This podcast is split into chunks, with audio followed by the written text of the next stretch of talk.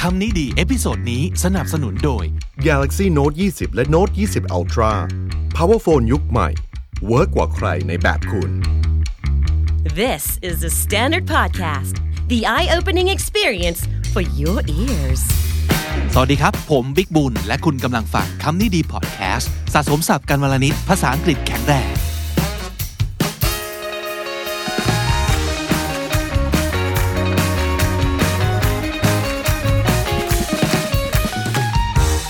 คุณผู้ฟังครับหลายครั้งนะครับ จะมีคุณผู้ฟังที่เป็น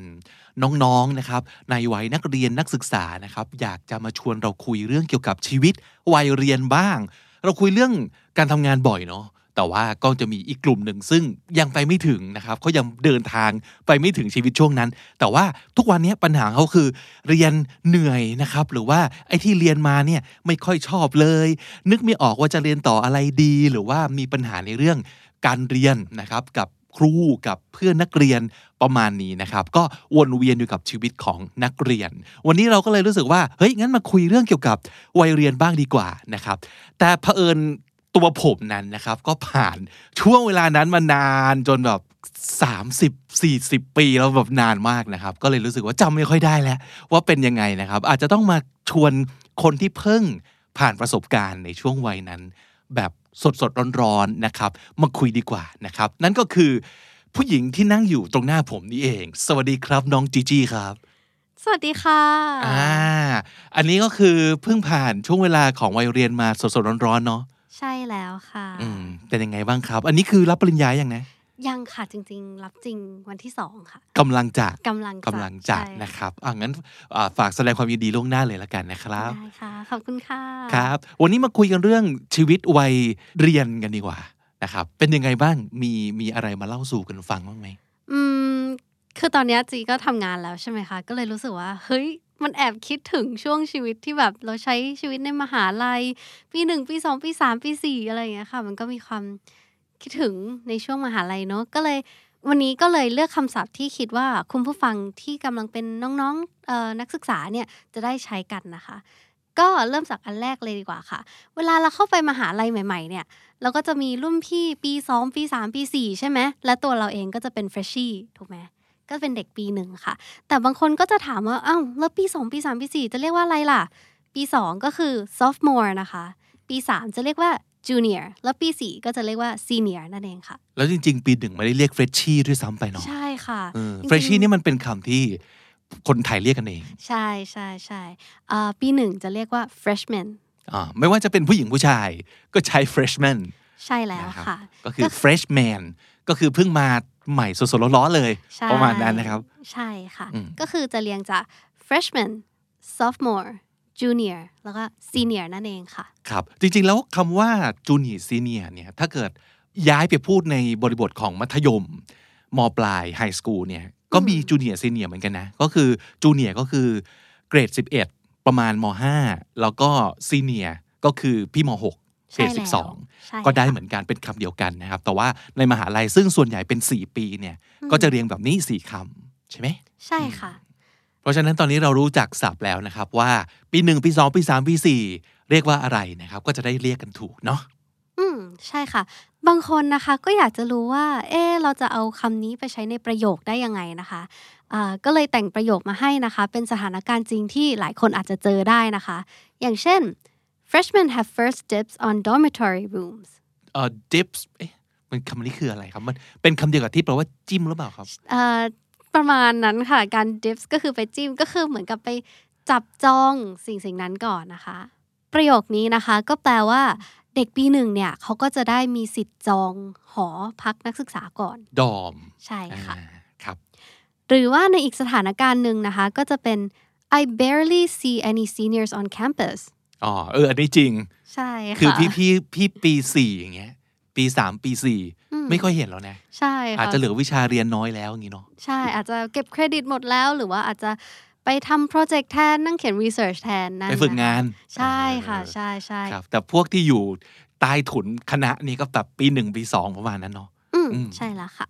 อ่ะ แล้วตะกี้เราก็มีพูดคำว่า dormitory ไปใช่ไหมคะคำว่า dorm เนี่ยก็คือเป็นหอพักของนักศึกษา หรือว่าแบบใครที่อยู่ dorm ก็จะเรียกว่าเป็นเด็กหอเนอะ อืม อืม ประโยคตัวอย่างนะคะ ก็อาจจะเป็นว่าแบบบอกเพื่อนว่า I live in the dorm ประมาณนี้นะคะ ฉันเป็นแบบเด็กปีหนึ่งที่แบบอยู่ในหอพักอะไรอย่างเงี้ยค่ะ ตอนพี่บิ๊กเรียนมหาลัยพี่บิ๊กได้อยู่หอ ไม่ได้ หคะ อยู่หอครับแล้วรู้สึกอิจฉาเด็กหอมากเลยนะ อืม เพราะรู้สึกว่าเขาเหมือนได้ใช้ชีวิตแบบผจญภัยทุกวันเนี่ยเราก็ยังอยู่ในกรุงเทพเป็นเด็กกรุงเทพ แล้วก็เดินทางไปกลับจากบ้านมามหาลัย มันก็ไม่ได้ไกลขนาดนั้น แต่ในช่วงวัยนั้นเนี่ยการที่ได้อยู่ไกลบ้าน มันเหมือนเป็นการผจญภัย เพราะว่าเราเด็กไทยเนาะมักจะอยู่กับที่บ้านมาจนถึงแบบอย่างน้อยแบบปหนึ่งถึงมหกอ่ะแต่พออ ม มหาลัยปั๊บมันเป็นโอกาสแรกในชีวิตที่อาจจะต้องไปไปเรียนไกล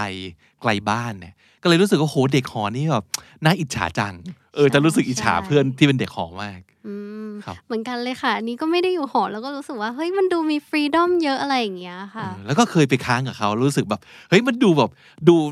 ลำบากลำบากนิดนึง อืม ซึ่งนั่นแหละมันคือสิ่งที่มันมันน่าสนใจมันน่าอัศจรรย์ใจสำหรับเด็กไทยที่แบบอยู่กับบ้านมาตั้งแต่เด็กอะไรอย่างเงี้ย อืม ครับ ใช่ค่ะใช่ เพราะฉะนั้นถ้าสมมติเกิดมีโอกาสได้ใช้ชีวิตอย่างเด็กหอก็ก็น่าจะสนุกดีเหมือนกันเนาะ อืม อืม ใช่แล้วค่ะ แล้วเวลาอยู่ในหอเนี่ยก็จะมีกลุ่มเพื่อนอะไรอย่างงี้ใช่ไหมคะ เวลาเราเข้ามาหาอะไรเราก็อาจจะหาเพื่อนที่มีความสนใจเหมือนเหมือนๆกันชอบสิ่งที่เหมือนเหมือนๆกันเราก็จะแบบสร้างเป็นแก๊งของเรา อืม ก็จะเป็นแบบเออเราแอนด์แก๊งอะไรอย่างงี้ เอ ใช่ไหม อ คะ จริง นั่งกันเป็นโต๊ะๆตาม ใช่ ใต้ถุนอะไร ใช่ อย่างเงี้ยเนาะ ใช่ เออ ค่ะ แก๊งพวกนี้นะคะ เราก็จะใช้คำที่เรียกได้ว่าคลิกหรือว่าสกอตนั่นเองค่ะ อ๋อไม่ไม่ใช่แบบกรุ๊ปอะไรอย่างงี้เนาะ อืม จริง ๆ ก็เป็นกลุ่มได้แต่รู้สึกว่าคำว่าคลิกเนี่ยมันมันเหมาะกับอะไรที่แบบเป็นแก๊งของเรา แล้วเราไม่ได้ไปคุยกับคนอื่นด้วยอะไรอย่างเงี้ยค่ะ คลิกสะกดยังไงครับ C L I Q U E ค่ะ คลิกอ๋อ ใช่ค่ะ เป็นภาษาอะไรเนี่ย ฟังดูแล้วแบบเหมือนมีเหมือนเป็นภาษาอังกฤษเลยเนาะ อืม ใช่ค่ะ เออ แต่ความแตกต่างระหว่างคลิกกับทีมหรือว่ากรุ๊ปที่เราคุ้นเคยกัน ว่ามันเหมือนคนที่มันรวมกลุ่มกันเนี่ย มันมันคือยังไง ต้องยังไงถึงเรียกว่าเป็นคลิกนะ เป็นสควอตของเรานะอย่างงี้ อืมคลิกนี่น่าจะแบบเออเป็นแค่กลุ่มคนที่มีความสนใจเหมือนเหมือนกันเนอะก็คือแชร์ความสนใจเดียวกัน แล้วก็ไม่ค่อยจะไปสูงสิงกับคนอื่นด้วย อ๋อ อืม อืมฮึ แต่อย่างทีมเนี่ยค่ะ มันเหมือนกับเป็นการร่วมมือทำอะไรสักอย่าง ใครจะเข้ามาก็ได้ ใครจะออกไปเมื่อไหร่ก็ได้ มันจะฟอร์มขึ้นมาได้เมื่อไหร่ก็ได้ อ๋ออาจจะเป็นแบบฟังก์ชันเบสเนอะเช่นแบบว่า ใช่ค่ะ รวมทีมกันเพื่อทำรายงาน อืม หรือว่ารวมทีมกันเพื่อแบบทำกิจกรรมอะไรสักอย่างหนึ่ง ใช่ พอเสร็จแล้วก็อาจจะสลายตัวกันไป ใช่ แต่เท่าที่ฟังคลิกก็เหมือนกับต้องเป็นคนแบบ คอเดียวกันนิสัยเดียวกัน ก็จะมารวมแก๊งกัน ใช่ ประมาณ ค่ นั้น ใช่ อ๋อโอเค งั้นก็นอกจากคาว่าแก๊งนะครับคำว่าทีมคำว่ากรุ๊ปแล้วก็มีออปชันให้ได้ใช้กันก็คือคำว่าคลิกแล้วก็คำว่าสควอตนะครับ ืมบางคนอาจจะอยากได้ประโยคตัวอย่างนะคะ อันนี้ก็ยกมาให้แบบง่ายๆเนอะก็คือ there's a clique at uni that never talks to anyone else อืมยูนิตในที่นี้ก็คือ university ใช่ค่ะ ก็คือมีมีอยู่แก๊งหนึ่งที่มหาลัยเนี่ย ไม่ไม่คุยกับใครเลย คืออ ม อยู่แต่กับพวกเดียวกัน แล้วก็ไม่สูงสิงกับชาวบ้าน ใช่ค่ะ อ๋อประมาณนั้นเนาะเออเห็นภาพของการนั่งกันเป็นโต๊ะๆนั่นแหละ ใช่ ใช่ไหม ใช่ ครับ ใช่ อืม เหมือนแบบในหนังไฮสคูลที่แบบฝรั่งเขาจะนั่งตามโต๊ะตามนิสัยของแต่ละคนเองอะไรอย่างเงี้ยน่าจะเคยเห็นกันอยู่เนาะ อย่างสมมุติแบบชัดมากคือในโรงอาหาร อย่างบ้านเราอาจจะเป็นใต้ถุนตึกคณะอะไรอย่างนี้เนาะ อืม แต่ว่าในโรงอาหารมหาลัยของแบบฝรั่งที่เราอาจจะเคยเห็นในในหนังอะไรอย่างเงี้ยนะครับ อืมค่ จะอยู่กันเป็นโต๊ะๆเลย โต๊ะนี้คือแบบ ใช่ เชียร์ลีดเดอร์สวยทั้งสวยทั้งโต๊ะ ใช่ อีกโต๊ะหนึ่งก็จ็อกหมดเลยคือแบบนักกีฬา อีกโต๊ะหนึ่งก็อาจจะแบบเด็กเรียนประมาณนั้นเนาะ ใช่แล้วค่ะ ก็แบ่งแยกไปตามนิสัยแล้วก็ความสนใจของแต่ละคนเนาะ อ่าเป็นคลิกคลิกๆอย่างนั้น ใช่ค่ะ อ๋อโอเค แล้วเมื่อกี้ที่เรายกตัวอย่างเช่นแบบเชียร์ลีดเดอร์นะ เป็นจ็อกก็คือนักกีฬาเป็นเด็กเรียน มันน่าจะมีศัพท์เรียกเนาะว่ามันมีกลุ่มคนประเภทไหนบ้าง ที่ยู่ เพื่อนเราใกลุ่มใช่ไหมคะ ใช่ใช่ใช่ อ่า มีไหมครับ มีค่ะ แล้วก็จีก็ได้คัดมาประมาณ 4-5 type of friends in the group นะคะ อันที่แบบน่าสนใจจริง ๆ เนาะอันแรกเลยก็จะมี the greeter the greeter ใช่ greet ที่แปลว่าทักทายเนี่ยนะ ใช่ค่ะ เหรอ มันต้องเป็นคนประเภทไหน นี่เริ่มเห็นภาพแล้ว เดี๋ยวจะอธิบายให้ฟังนะคะ เออ เขาบอกว่า the greeter is a person who created the group they are always meeting new people and welcoming others to hang out together อืม เหมือนเป็นแบบเหมือนเป็นหัวหน้าแก๊งเลยเป็นลีดเดอร์ของกลุ่มอย่าง ใช่ นั้นเนาะ ก็เหมือนเป็นคนที่แบบคอยทักทายคนนู้นคนนี้คุยกับคนนู้นตลอดชวนคนนู้นไปเที่ยวนู่นนี่นั่นตลอดเวลา คิดว่าทุกคนจะต้องเห็นภาพเพื่อนคนนั้นเนี่ย ใช่ ขึ้นมาใน ค่ะ ใน อาจจะ หัวสมองทันที กหน้าออกได้แล้ว ว่าแบบต้องเป็นไอ้นี่แน่ๆเลยต้องเป็นเดอะกรีเดอร์ ใช่ เหมืนแบบ แล้ว นั่ง ค่ะ อยู่ใต้ถุนคณะ แล้วก็ใครผ่านไปผ่านมา มันทักทุกคน อืม ประมาณนั้นเลยเนาะ ใช่ค่ะ อ๋อ เพื่อนไทป์ต่อมานะคะก็คือ the party animal โอ้โหอันนี้รู้จักดีเลยครับ เคยเป็นด้วยครับ สมัย ยังไงคะไหนพี่บิ๊กลองเล่าประสบการณ์หน่อย ก็คือแบบเป็นสายปาร์ตี้อะ ม เอะอะก็เลี้ยงฉลองกันตลอดเวลา ไม่มีวาระก็เลี้ยงฉลองได้ อืม นะครับ ก็มีเฮ้ยต้องมีหมูกระทะตลอดเวลา ต้องมีการแบบเฮ้ยสุกี้ไหม อืม หรือว่ามีการแบบว่าเครื่องดื่มเย็น อืม ๆ ตอนเย็นๆ กันไหมอะไรอย่างเงี้ย ค่ะ มีวาระ มีการฉลองกันตลอด ม เออ นั่นก็คือเป็นสายปาร์ตี้ ใช่ แต่ว่า ค่ะ ก็อาจจะรวมไปถึงถ้าเกิดปาร์ตี้ในแบบฝรั่งอะก็คืออาจจะต้องแบบไปบ้านเพื่อนคนนึง แล้วก็บอกว่า ใช่ เปิดเพลงเต้นการมีเครื่องดื่มต่างๆ อืมสาย ใช่ ปาร์ตี้ ค่ะ แหละ อันนี้ก็คือ party animal นั่นเองนะคะ อืมแต่ความเป็นแอนิมอลเนี่ยมันต้องแบบปาร์ตี้หนักด้วยนะ ใช่ ไม่ใช่แค่แบบว่า สักสองอาทิตย์ครั้งไม่ อันนั้นไม่เรียกแอนิมอล ใช่ party animal นี่อาจจะทุกวันวันก่อนหน้าสอบก็ไปปาร์ตี้ฉัน ไม่ ไม่ แคร์ สนใจใช่ โอ้โหน่า ค่ะ กลัวมากๆนะครับ เพื่อนแบบต่อมาค่ะ ก็คือเพื่อนที่เป็นแบบ daredevil อ๋ออ ม อุ้ยนี่เป็นซูเปอร์ฮีโร่ เนี่ยเนี่ยเออ Daredevil นะครับเออถ้าเกิดแปลตามตรงตามตัวเลยเนี่ย มันคือแบบว่าท้า Dare คือท้าใช่ไหม Devil ก็คือปีศาจ ใช่ค่ะ เออพวกท้าปีศาจนี่คือยังไง ก็คือเป็นเพื่อนที่แบบทำทุกอย่างโดยที่แบบไม่สนใจอะไรเลย เขาจะเรียกประมาณว่าแบบโยโลอย่างเงี้ยค่ะ ก็คืออ ม you อ๋อ only live once เออ ก็คือ ได้ เป็นคน ได้ยิ ที่แบบ พูดอย ลองไปหมด ลอง อืม ทุกอย่างสรรพสิ่ง ไม่มีอะไรที่เขายังไม่ได้ลองแค่ บ้าบิ่น ใช่ พวกบ้า ค่ะ บิ่น พวกกากันสุดๆ ไม่กลัวอะไรเลย ใช่ อ๋อ พ ก็ วก อาจจะอยู่กับ Daredevil party animal ได้หรือเปล่า เออแต่ก็เขาอาจจะไม่ใช่สายปาร์ตี้ก็ได้นะอ่ะ ใช่อ๋ออ อาจจะเป็นสายบอกว่ากิจกรรมกระโดดบันจี้จัมป์อะไรพวกนี้ก็ได้เปล่า โอ้ใช่ เออ ใช่ แดเดวหรือถูกท้ายทำอะไรมันทำหมดเลย ขึ้นไปร้องเพลงเลยขึ้น ออกไปเต้น กูออก ไปหมดเลย ออทุกอย่างแดเดว ใช่ก็คือคนที่ทำอะไรทุกอย่างนั่นเองค่ะ บ้าบินมากๆอื อื ม มตรงกันข้ามค่ะ เพื่อน type ต่อมาก็คือ the floater มาจากโฟล์ที่แปลว่าลอยป่ะครับ ล่องลอย ลองอ๋อ ล่องลอยไปตามทุกอย่างนะคะ อันนี้ก็จะเป็นเพื่อนที่แบบ เฮ้ย ชิลมาก เลดแบ็กมาก ใครทำอะไรก็เออ ไปได้ทำได้หมด ไม่เคยบ่นเรื่องอะไร ตามน้ำเขาไปหมดเลย โฟลต์ไงเนาะลอย ใช่ ลอยไปกับเขา ใช่ น้ำ ค่ะ พัดไปทางไหนก็ลอยไป อืม ลมพัดไปทางไหนก็ลอยไป เอ้ยแต่เราชอบเพื่อนแบบนี้นะ อื เหมือนกับเขาเป็นคนแบบ ง่ายๆ เรื่องน้อยอ่ะ ใช่ค่ะ เออแล้วก็ ใช่ ไปไหนไปกัน อืม อ่าไม่เรื่องมาก พวกกลุ่มน่าจะมีคนประเภทนี้ ใช่ อยู่ ค่ะ อยู่คนหนึ่งอย่างน้อยนะครับ the floater อ่ะมีศัพท์เรียกแล้วว่าเพื่อนคนนี้เป็นแบบนี้เรียกว่า the floater ใช่ค่ะ ต่อมานะคะก็จะมีเพื่อนที่เป็น nerd หรือว่า geek สองคำนี้เนี่ยสร้างความสับสน มันคล้าย ใช่ ๆกับว่ามันมันเหมือนกันมากนะ อืม เราเรามีอะไรที่สามารถจะแยกระหว่างเนิร์ดกับกีกออกจากกันได้ไหมครับ อืมคำว่ากีกนะคะ มันจะเหมือนคนที่เขาแบบเป็นแฟนพันธ์แท้อะไรอย่างหนึ่งเป็นคนที่แบบชอบเรื่องนี้มาก เพราะว่าตัวเองเนี่ยสนใจในเรื่องนั้น อืม แต่ว่าเขาก็ไม่ได้เป็นคนที่ไม่กล้าพูดไม่อะไรนะ อืม เขาก็เป็นคนที่แบบเออแค่สนใจในเรื่องของ หม เขา กมุ่นเนาะ ใช่ใช่ ถ้าเกิดเมื่อกี้น้องจีพูดคาว่าแฟนพันธ์แท้ออกมาเนี่ย น่าจะเห็นภาพของกีกชัดมากเลย เช่นเป็นเช็คกีกแบบโทรศัพท์มือถือทุกรุ่น รุ่ รู้ นให จัก ม่ออ หม ก ด มา เออ ค่ะ วงในเขาต้องรู้อัปเดตทุกอย่าง รู้จักแบบว่าเทคยูทูบเบอร์ทุกคนติด ใช่ ตาม แล้วก็อาจจะต้องแบบมีการบอกว่าเฮ้ยไปซื้อไปต้องมีของอย่างนี้เป็นแบบคนแรกของของแก๊งอะไรอย่างเงี้ยนะ อืม อันนั้นคือความกีกของเขา ใช่ หรือว่าอาหารอย่างนี้ได้ไหม เออ อาจจะชอบแบบเป็นคนที่รักการกินมาก แล้วก็รู้ไปหมด เออกิ๊กมันต้องรู้ไปหมดจริง ๆ นะ เป็นคนที่แบบเก็บสะสมขาสะสมข้อมูล สะสมเออเขาอาจจะแบบเฮ้ยไปเก็บมิชลินสตาร์มาได้กี่ล้านแล้ว า อันเนี้ยคือแบบกิ๊กเลย ใช่ใช่ แล้วก็มีความ ะ รู้ด้วย รู้ลึกรู้ละเอียด อืม จะภูมิใจมากที่ตัวเองแบบรู้ลึกกว่าคนอื่น ใช่ อ่านั่นคือ ค่ะ กีกแต่ถ้าเกิดเป็นเนิร์ดล่ะครับตรงจี ถ้าเป็นเนิร์ดเหรอ รู้สึกว่าสิ่งที่ทำให้แตกต่างก็คือความแบบ socially awkward อ่า ของเนิร์ดนั่นเอง โซเชียลออกวดก็คือเข้าสังคมไม่ค่อยเป็น อืม อืมแบบเงอะงะงะ ใช่ นิดนึง ค่ะ ประมาณนั้น ใช่ ใช่ไหมครับ ใช่ อาจจะเป็นแบบภาพของเนิร์ดที่เราเห็นแบบในหนังอะ อืม ที่อาจจะแบบสมมตินะใส่แว่นหนาๆหน่อย แล้วก็แบบมีความโอตาคุมากๆ แล้วก็หัน ไม่ ไป ค่อยไม่ค่อยคุยกับใครอะไรอย่างนี้ไหม เออ คะ ใครใครทักก็อึกอึกอักอักแบบ อืม พูดคุยไม่ค่อยเก่งอ่ะ ใช่ นั่น ค่ะ คือลักษณะสำคัญที่แยกกีกกับเนิร์ดออกจากกัน เพราะว่ากีกอาจจะไม่ใช่อย่างนี้เลยก็ได้ ใช่ค่ะ ครับอ๋อโอเค ม โอเค คิดว่าหลาย ๆ คนต้องเห็นภาพเพื่อนบางคนลอยขึ้นมา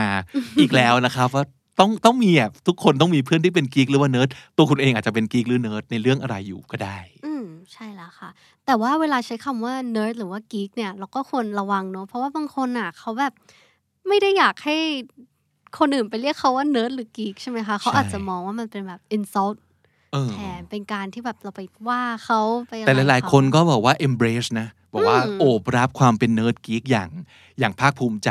ใช่ เพราะอย่างที่ แล้ว บอกกีกมันก็คือเหมือนกับแฟนแฟนพันธ์แท้ในนิยามหนึ่งนะครับ แต่นั่นแหละก็อาจจะต้องดูก่อนว่าเขาเนี่ยโอเคไหมกับการใช้คำนี้ อาจจะต้องรอให้เขาเรียกตัวเองก่อนแล้วกันเนาะว่าเออเขาอาจจะบอกแนะนำว่าเราเป็นกีกเรื่องนี้มาก ๆ ถึงจะอ๋อโอเค คนนี้โอเคครับว่ากีกอย่างนี้เป็นต้นนะครับจะไปเรียกทุกคนที่มีลักษณะนี้แบบตามใจชอบเนาะ ใช่ ครับ แล้วค่ะอ่ะ พอเรามาพูดถึงเรื่อง nerd กับ geek มันก็ต้องโยงเข้าเรื่องเรียนหนังสือใช่ไหมคะ เวลาเรียนมหาลัยเนี่ยเอิ่มไม่รู้ว่ามหาลัยอื่นจะเรียกว่าอะไร แต่ว่าของจุฬาเขาจะเรียกว่า Gen Ed นั่นเองค่ะ ยังไงนะค ก็ รับ คือเป็นเอ่อวิชาที่เราสามารถเลือกเรียนได้นอกจากที่เขาบังคับเราเรียนมา อ่าเหมือนวิชาเลือกป่ะ ใช่ค่ะ ก็อ เป็นเป็นวิชา elective ตัวเลือกใช่แล้วค่ะ ใช้ อ๋อ คำว่า elective นั่นเลย อ่าซึ่งจากประสบการณ์พี่รู้สึกว่า การที่เรารู้ว่าเมเจอร์ของเราคืออะไรก็สำคัญเนาะเราจะได้เน้นแต่ว่า elective เนี่ยมันสามารถจะบอกว่า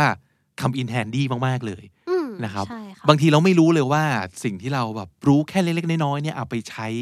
บวกกับเรื่องการงานหรือว่าในวิชาหลักที่เราเรียนแล้วมันกลับกลายจะเป็นประโยชน์นะครับ เพราะฉะนั้นหลายๆ คนเนี่ยพี่ว่ายุคนี้ก็อาจจะยังเป็นอยู่ตั้งแต่รุ่นพี่แล้วนะก็คือเลือกตามเพื่อน อืม ซึ่ เลืองกตามที่แบบเพื่อนเลือกอยากเล่น เอ กับ อ เพื่อนใช่ไหมคะ ฝากเพื่อนลงด้วยเลยซ้ำก็ อืม ได้ซ้ำไปเนาะก็คือเรารู้สึกว่าแบบเออวิชาเลือกก็แค่วิชาเลือกเราวะอืมซึ่งมองย้อนกลับไปเรารู้สึกเสียดายแทน อื เสียดายมากว่าทำไมตัวเองไม่ตั้งใจเลือกวิชาเลือกให้ดีกว่านี้ เพราะว่ามันอาจจะเป็นอาวุธลับของเราก็ได้ อาจจะไม่ใช่อาวุธหลักนะเออแต่อาวุธลับของเราเนี่ยมันคือสิ่งที่เราไปเลือกตามความสนใจนั่นแหละนะครับ เพราะฉะนั้นถ้าเกิดตอนนี้กำลังอยู่ในวัยที่ยังสามารถเลือกเรียนวิชาเลือกได้อยู่เนี่ย ตั้งใจเลือกวิชาเลือกให้ดีๆนะเออ อย่างของจีเนี่ยก็แบบเลือกตามที่สนใจเลยก็คือ ดีจัง ลงลงเรียน history ลงเรียน photography อะไรอย่างเงี้ยแล้วรู้สึกว่าเออจริง ๆ มันมันได้ความรู้อะไรแล้วก็แบบเราก็สนุกกับมันไปด้วยเนาะ อืม อืม อืมอืมในรุ่นพี่นี่คือแบบอย่างที่บอกเลือกตามเพื่อน แล้วก็เลือกที่เขาลือกันว่าได้เอง่ายอะไรเงี้ย อืม เออ อันนั้นอันนั้นก็มีลงเหมือน กันค่ะ เออเออเออคือซึ่งเราก็รู้สึกว่าเออก็ผสมผสานกันไปได้ แต่ว่า ใช่ อย่าง ค่ะ น้อยอ่ะบางวิชาเลือกเองอย่างที่เราอยากเรียนจริง ๆ มัน อืม น่าสนุกดี แล้วก็เอ่อดีไม่ดีนะครับ เปิดโอกาสให้เราไปเลือกของคณะอื่น เผื่อได้ยองเดินไปเรียนตึกอื่น เผื่อไปได้เพื่อนต่างคณะเนาะได้ไปรู้จักอาจารย์ต่างคณะ ใช่ ไปรู้จักแบบชมรมของต่างคณะอย่างเงี้ย เป็นกำไรทั้งหมดเลย อืม ครับ ใช่แล้วค่ะ ต่อมาค่ะคำนี้ใครที่แบบกำลังเรียนอยู่ก็น่าจะรู้จักดีหรือว่ากำลังทำอยู่นั่นเองนะคะ ก็คือการ cramming ที่หัวเราะก็เพราะว่าทำประจำเลยครับ อื สมัยเรีย น การอ้าวพูดถึงเขาว่าแครมก่อนแครมมันคือถ้าตามรูปศัพท์เนาะมันคือยัดเข้าไป ใช่ค่ะ ยัดเข้าไปนะครับ ไม่ไม่ได้หมายถึงแบบ physically ยัด something เข้าไปใน something นะ แต่อาจจะหมายถึงการยัดเช่นสมมติเอ่อเราไปเที่ยว อืม ไปเที่ยวต่างประเทศ สักประมาณอาทิตย์หนึ่ง ค่ะ แล้วพยายามยัดการเที่ยวลงไปแบบต้องไปให้ได้สี่ประเทศให้ได้เลย โอ้โห นั่นคือการแครม ใช่ล้ว แครมสี่ประเทศลงไปในทริปแค่แค่เจ็ดวันอะไรประมาณนี้ ก็ก็เป็นการแครมได้ เพราะฉะนั้นตอนนี้หลายๆคนอาจจะเริ่มเดาได้แล้วว่าการแครมเนี่ยมันคืออะไรในในเรื่องการเรียนมหาลัย มันคืออะไรครับต้องจี มันก็คือการที่เราแบบพยายามจะอ่านหนังสือให้เยอะที่สุดหนึ่งวันก่อนสอบอะไรอย่างเงี้ย โอ้ ค่ะ โห อย่างที่คนไทยเขาจะเรียกกันว่าอะไรนะ one night miracle ใช่ไหม คะ ศัพท์เนี้ยมันไม่ใช่ศัพท์ที่แบบชาวต่างประเทศจะรู้จักนะ อืม มันคือแบบที่บ้านเราเรียกกันเองคือบอกว่า ใช่ มหัศจรรย์คืนเดียวนี่นะ เออ ก็คือการท่องแบบอัดอะ ใช่ ใช่ไหม อัดแบบตอนตอนที่กำลังแบบไฟไหม้อยู่ไฟลนเราจะต้อง อืม อัดความรู้เข้าไป คืนเดียวก่อนสอบ ใช่ค่ะ นั่นแหละ คือการแครมคือ ใช่ แครมมิ่ง ค่ะ นะครับ อืม เออซึ่งเอาจริงๆมันก็มันก็ไม่ได้เลวร้ายที่ตรงมันเองนะ อืม มันอาจจะเป็นเทคนิคที่ดีสำหรับบางคนก็ได้ แต่ไม่ได้แปลว่า ก่อนหนั้นนั้นไม่ต้องเรียนหรือก็ไม่ต้องอ่านหนังสือเลยเนาะ ใช่แล้ว แต่แต่ถ้าเกิดแบบมีการเรียนอยู่เรื่อยๆในห้องเรียนแล้วก็มาอัดอีกสักรอบหนึงก่อนสอบอย่างเงี้ย มัน ก็ ก็น่าจะดีกว่านะคะ อาจจะเวิร์กสำหรับบางคน ใช่ แต่พี่ก็เคยได้ยินมาว่า บางคนทำอย่างนี้ไม่ได้นะ อืม อืมคือคืนก่อนสอบเขาต้องแบบไม่อ่านหนังสือเลยแล้วก็นอนเยอะๆอย่างเงี้ย อ่า ซึ่งเอาจริง ๆ มัน ใช่ ฟังดู ใช่ ดีกว่าด้วยซ้ำไป ใช่ เออ ค่ะ แต่เราไม่ตัดสินละกัน เพราะว่าเทคนิคใครเทคนิคมัน ม นะครับอืมเพราะว่าเราเองก็เคยใช้มาแล้วเหมือนกัน ใช่ค่ะ อันนี้ก็เป็นการ cramming นั่นเองค่ะ ถ้าพูดถึงเรื่องเรียนแล้วเนี่ย มันมีอะไรอีกหน้าที่เราจะพูดถึงได้บ้าง อืมนอกจากเรื่องสอบแล้วใช่ไหม ใช่ นอกจากเรื่องการอ่านหนังสือแบบอัดเข้าไปแล้วนะ เรื่องเรื่องทุนไหม อ่า หลายๆคนเนี่ยเป็นแบบนักเรียนทุน ซึ่ง ใช่ วันก่อนที่เรานั่งคุยกันเนี่ย พี่ก็เคยรู้มาว่าจีเคยไป เคยได้ทุน ไปเรียนในช่วงที่กำลังเรียนอยู่สี่ปีในมหาลัยด้วยใช่ไหม ใช่ค่ะ เล่าให้ฟังหน่อยดีครับ ก็ตอนปีสามนะคะ ก็ได้ทุนไปเรียนเออเขาเรียกว่าอะไรเป็น exchange program ที่ญี่ปุ่น อืม หนึ่งปีเลยก็ก็โชคดีอยู่นะคะ อันนี้เป็นทุนเลยใช่ไหม ใช่เป็นทุนเขาจ่ายค่าหอพักให้อะไรอย่างเงี้ยค่ะ อืม แต่ก็เราก็ต้องยื่นสมัครไปเหมือนกัน ก็เหมือนชิงทุนอย่างเงี้ย อ่า ค่ะ เออเออก็คือไปหนึ่งปีเต็ม ใช่แล้ว ที่ ค่ะ ญี่ปุ่น ใช่ แล้วแล้วกลับมาต้องต้องต้องเรียนซ้ำปีสามอีกไหมนะ ไม่ค่ะของจีก็คือโชคดีที่ว่าเขายอมให้แลกเครดิตทั้งหมดเลย โอ้โห ตอน โชค ที่ ดี อยู่ มาก ญี่ปุ่นเราก็เรียนแบบเยอะมากๆ เรียนอัดแน่นมากเช้าถึงเย็นทุกวันอะไรอย่างเงี้ยค่ะ ครับ ก็แสดงว่ากลับมาปั๊บก็เรียนปีสี่ได้เลย อืมใช่แล้วค่ะ อ่ะทุนมันก็คือคำว่า scholarship นั่นเองนะครับเออดีนะ เป็นทั้งหนึ่งโอกาสในการเซฟตังค์ด้วย อืม สองโอกาสในการไปเรียนในที่ที่มันอาจจะแบบไปยากหรือแพง ใช่ นะครับ ที่น้องจีไปไม่ใช่ full scholarship เนอะ อืมไม่เชิงค่ะ เพราะว่ายังจ่ายค่าเทอมอยู่ อ๋อ จ่ายค่าเทอมเอง ใช่ เขาจ่ายค่าหอให้ ใช่ จ่ายค่า อจจะ เดินทาง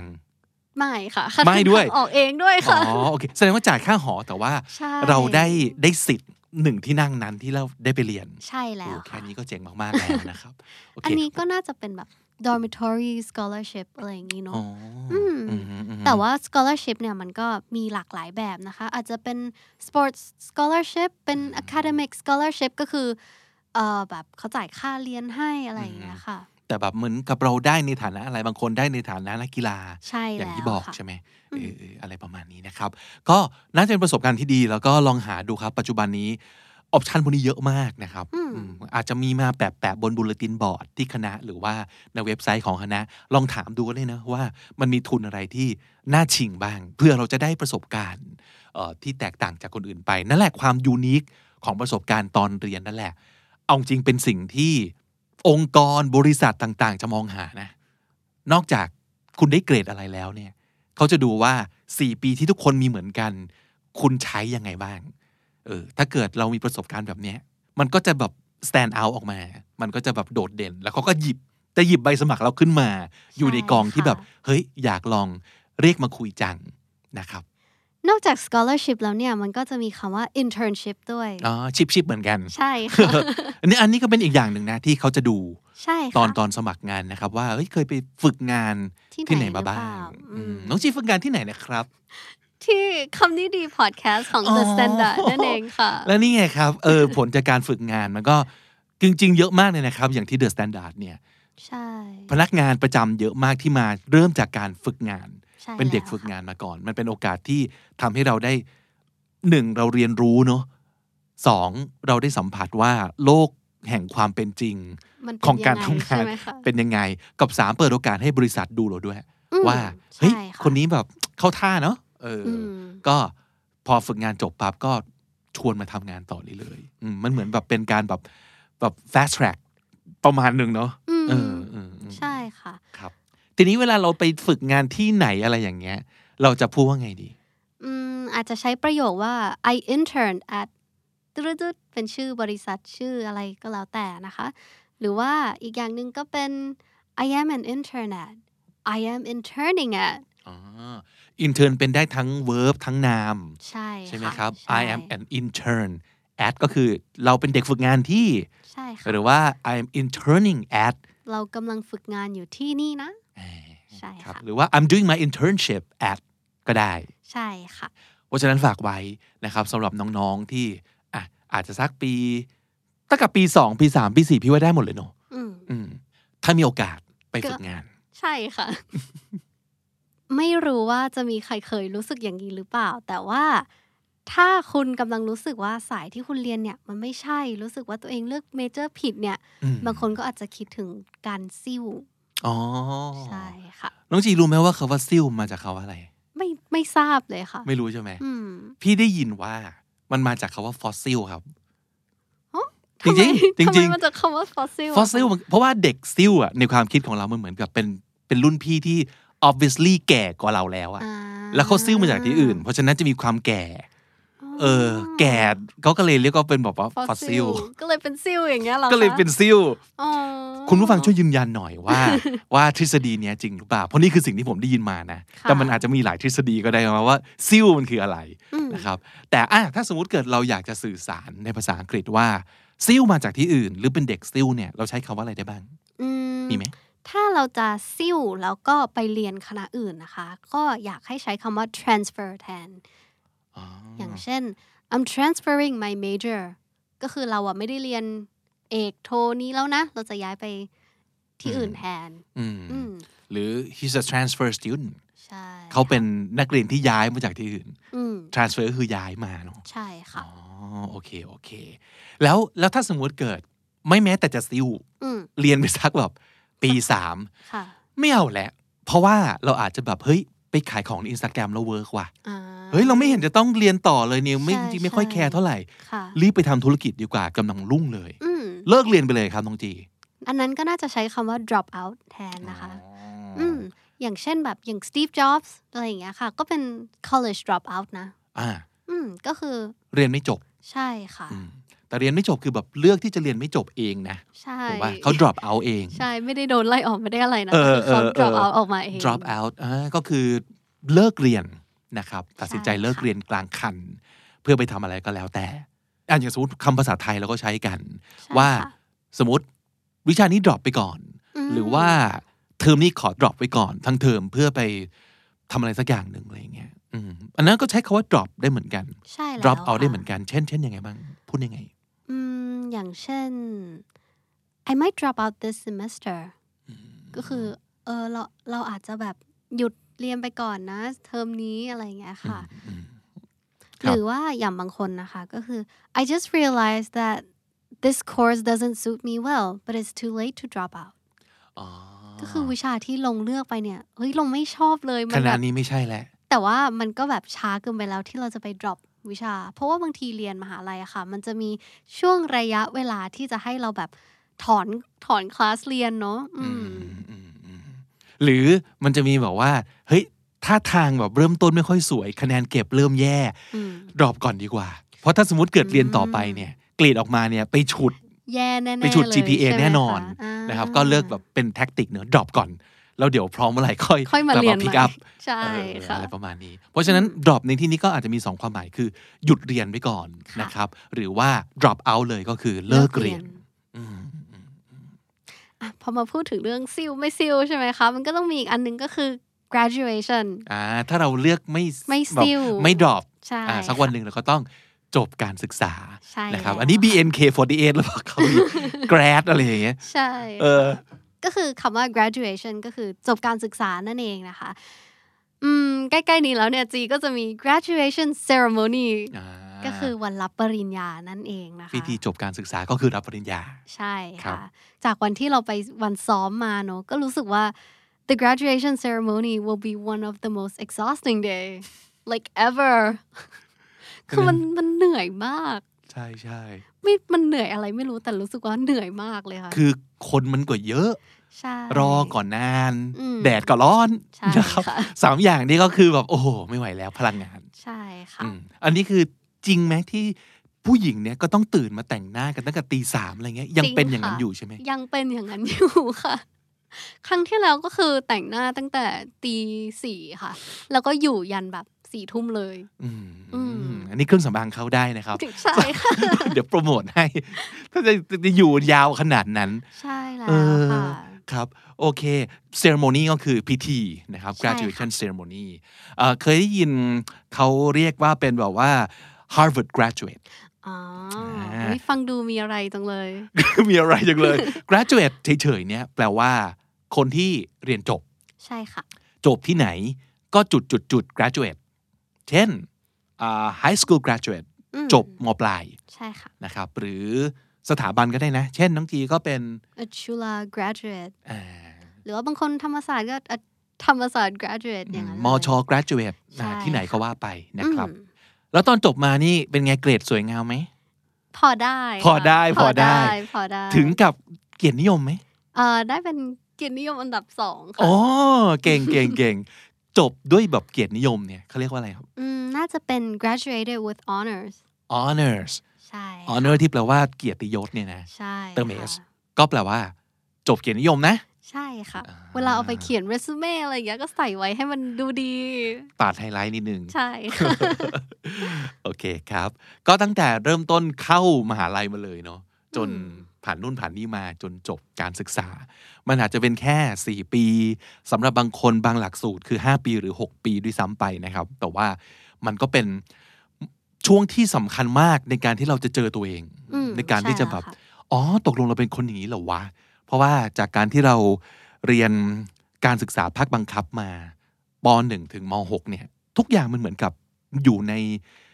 กรอบบางอย่าง ทุกคนทำคล้าย ๆกัน ใช่ แต่พอมหาลัยปุ๊บ มันเปิดโอกาสให้เราเลือกจะทำอะไรไม่ทำอะไรอ่าวิชาเลือกเลือกอันนี้เพื่อนเลือกอีกอันหนึงไม่เป็นไรนะครับเออลองไปเข้าชมรมดู ลองไป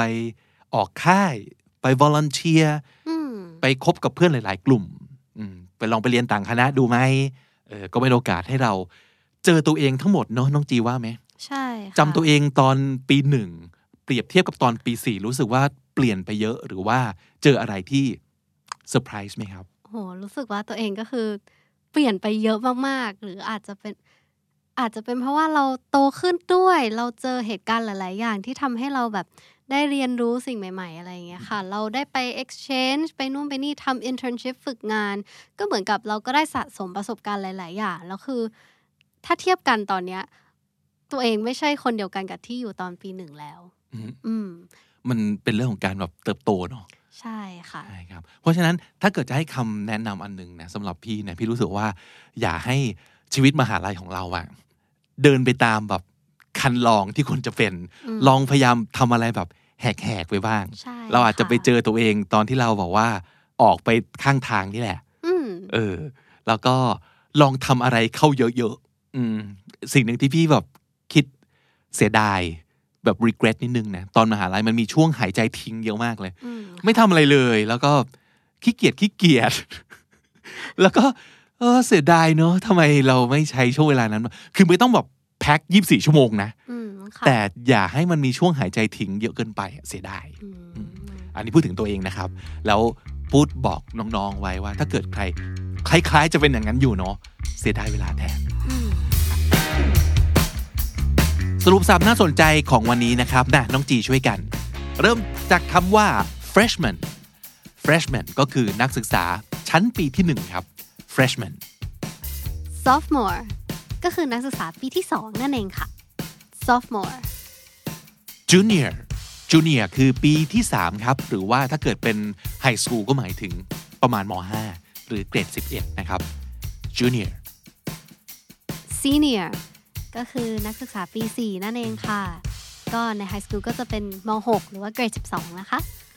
senior dorm คำนี้ย่อมาจาก dormitory นะครับ ก็แปลว่า หอ หอพัก หอนักศึกษานะครับ dorm clique ก็แปลว่ากลุ่มเพื่อนนั่นเองค่ะ clique the greeter คำนี้หมายถึงคนที่ใครเดินผ่านมันทักหมดเลยนะครับ เหมือนกับเป็นผู้นำของกลุ่ม เป็น leader ของกลุ่มนะครับ อาจจะเป็นคนแบบ create กลุ่มขึ้นมา แล้วก็เป็นคนแบบทักทายทุกคนประมาณนั้นนะครับ the greeter the party animal ค่ะ คนนี้ก็จะเป็นคนที่เป็นสายเปิดตี้เป็นสายปาร์ตี้นะคะ ไปเที่ยวตลอดเวลาไม่มีวันหยุดเลย ก็คือ the party animal The floater คนนี้คือไปตามน้ำแล้วก็ลอยไปตามลมนะครับ ใครจะทำอะไรชวนไปทำอะไรก็ไปหมดได้หมดไม่เคยมีปัญหาเลยไปไหนไปกัน The floater the daredevil ก็คือคนที่บ้าบินลองทำทุกอย่างเลยนะคะ ไม่มีอะไรที่จะหยุดเขาได้เลย ก็จะเป็น the daredevil the nerd คำนี้ก็คือ คนที่หมกมุ่นกับสิ่งบางสิ่งบางอย่าง ที่ตัวเองชอบและหลงไหลมากๆนะครับ แล้วก็อาจจะมีความ socially awkward เข้ากับคนอื่นไม่ค่อยได้ สื่อสารเข้าสังคมไม่ค่อยจะดีเท่าไหร่ นั่นคือ the nerd the geek นะคะ ก็แปลได้ว่าเป็นแฟนพันธ์แท้อะไรสักอย่างนั่นเอง อันเนี้ยอย่าสับสนกับคำว่า nerd นะคะ เพราะว่าคนที่เป็น geek เนี่ย เขาไม่ได้มีความแบบ socially awkward ด้วย อันนี้ก็จะเป็น geek นั่นเองค่ะ electives คำนี้คือวิชาเลือกครับ electives cramming ก็คือการที่พยายามจะยัดอะไรเข้าไปสักอย่างนะคะ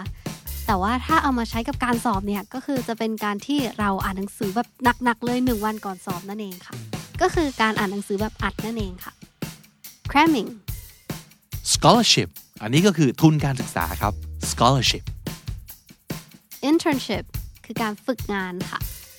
internship drop out คือคนที่เรียนไม่จบนะครับ drop out transfer ก็คือการซิ่วหรือว่าย้ายไปเรียนคณะอื่นที่อื่นนั่นเองค่ะ transfer และสุดท้าย graduation ก็คือจบการศึกษาครับ graduation และถ้าติดตามฟังคำนี้ดีพอดแคสต์มาตั้งแต่เอพิโซดแรกมาถึงวันนี้ คุณจะได้สะสมศัพท์ไปแล้วทั้งหมดรวม 4,388 คำและสำนวนครับ และนั่นก็คือคำนี้ดีประจำวันนี้ครับ ฝากติดตามฟังรายการของเราได้ทาง YouTube Spotify และทุกที่ที่คุณฟัง podcast ผมบิ๊กบุญและ จีค่ะ วันนี้ไปก่อนนะครับ อย่าลืมเข้ามาสะสมศัพท์กันทุกวันวันละนิด ภาษาอังกฤษจะได้ แข็งแรง สวัสดีครับ สวัสดีค่ะ The Standard Podcast, eye opening for your ears.